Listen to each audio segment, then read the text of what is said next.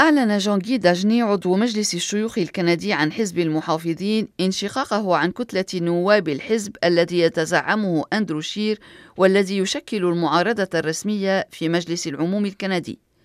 وشكل انشقاق داجني ضربة موجعة لأندرو شير علما أن داجني كان من بين قلة من المحافظين الذين انتقدوا زعيمهم علنا في وسائل الإعلام خلال الأسابيع القليلة التي تلت الانتخابات التشريعية التي جرت في كندا في الحادي والعشرين من تشرين الأول أكتوبر الفائت وأسفرت عن فوز الحزب الليبرالي بزعامة جوستين ترودو بحكومة أقلية.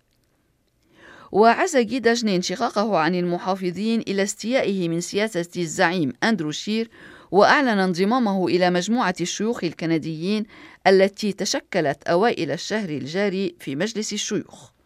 وضمت المجموعة أحد عشر عضوا في مجلس الشيوخ من مقاطعات بريتش كولومبيا وألبرتا وساسكاتشوان وأونتاريو وكيبيك ونيو برنزويك وجزيرة برنس إدوارد أجمعوا على تمثيل مصالح المقاطعات في مجلس الشيوخ بشكل أفضل.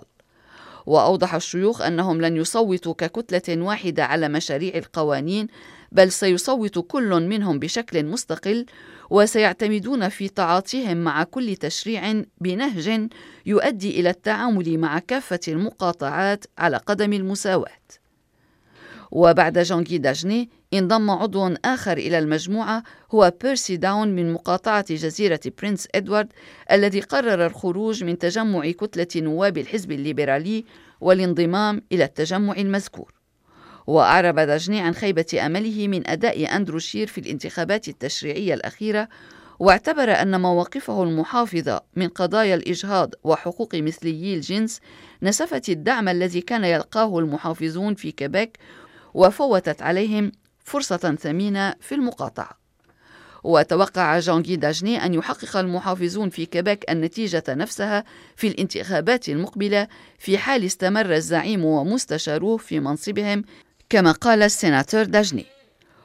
وأضاف بأنه اتخذ موقفه في أعقاب الاجتماع الذي عقده نواب الحزب لتقييم مرحلة الانتخابات ومناقشة الأخطاء التي شابت استراتيجيته خلال الحملة الانتخابية. وآثر دجني الانشقاق قبل موعد المؤتمر الذي يعقده الحزب الربيع المقبل ويتخلله تصويت على الثقة بالزعيم أندرو شير ونستمع إلى جانجي دجني. Ma déception de la performance du chef au Québec au débat en français et sur euh, sa position sur l'avortement. Et évidemment, le fait qu'il n'ait pas quitté la chefferie euh, et qu'il s'est adjoint M. Baird, je dirais, pour tenter de garder le pouvoir. Et ça, c'est ma déception. خيبتي هي بسبب أداء زعيم حزب المحافظين خلال المناظرة باللغة الفرنسية في كيبيك وموقفه من الإجهاض وبالطبع لكونه لم يتخلى عن الزعامة ولاختياره جون بيرد كمساعد له في محاولة للاحتفاظ بموقعه وكل ذلك خيب أملي قال جانجي داجني عضو مجلس الشيوخ الكندي.